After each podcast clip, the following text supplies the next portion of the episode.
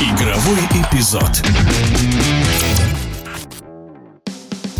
Матч 1-4 финала женской лиги чемпионов по футболу между испанскими Барселоной и Реалом установил мировой рекорд по посещаемости. Встреча прошла на стадионе Камп Ноу. 91 553 зрителя было на игре. Кстати, действующий победитель турнира Барселона вновь одержала победу со счетом 5-2 и по сумме двух матчей прошла дальше. В чем изюминка женского футбола и почему некоторые к нему относятся скептически, мы спросили у 12-кратной чемпионки России по мини-футболу, чемпионки Европы, тренера по футболу и мини-футболу Татьяны Ненашевой. Игра на ноукам как раз и есть подтверждение того, что женский футбол как раз и может составить конкуренцию мужскому по зрелищности, так как э, женщины играют э, менее в силовой футбол, более в эмоциональный, страстный, где-то у них есть э, интересные технические решения, нестандартные игровые решения. Женщины думают не так, как мужчины, поэтому зрителям интересно посмотреть на новую вариацию игры футбол. Плюс зрителям интересно, они вообще не верили в то, что женщины могут играть в футбол. И когда они приходят и видят, что женщины не хуже, а в некоторых моментах даже лучше играют, это привлекает внимание зрителей.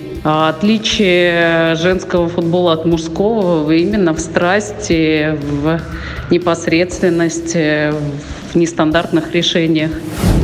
Один из факторов, почему к женскому футболу относятся скептически, слабая игра вратарей на больших воротах. Ваше мнение как голкипера, эта ситуация в большом футболе может поменяться? А я думаю, что может поменяться. Причина слабой игры на текущий момент вратарей в большом футболе именно в том, что у нас сам женский футбол еще в зачаточном состоянии и очень мало специалистов, кто занимается с вратарями. То есть это связано с низкой квалификацией самих вратарей. Для этого этого нужно больше проводить отбор, калибровку, подбирать игроков, которые могут играть на этой позиции. Считаю, что женщины не менее профессионально могут играть в воротах. То есть вопрос именно подготовки.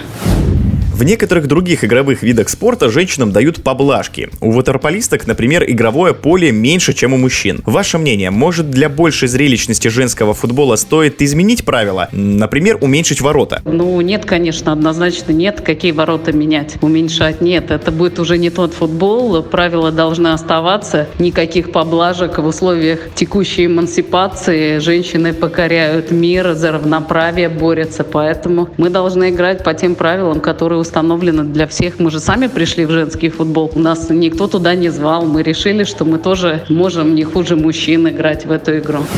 В эфире радиодвижения была 12-кратная чемпионка России по мини-футболу, чемпионка Европы, тренер по футболу и мини-футболу Татьяна Нинашева.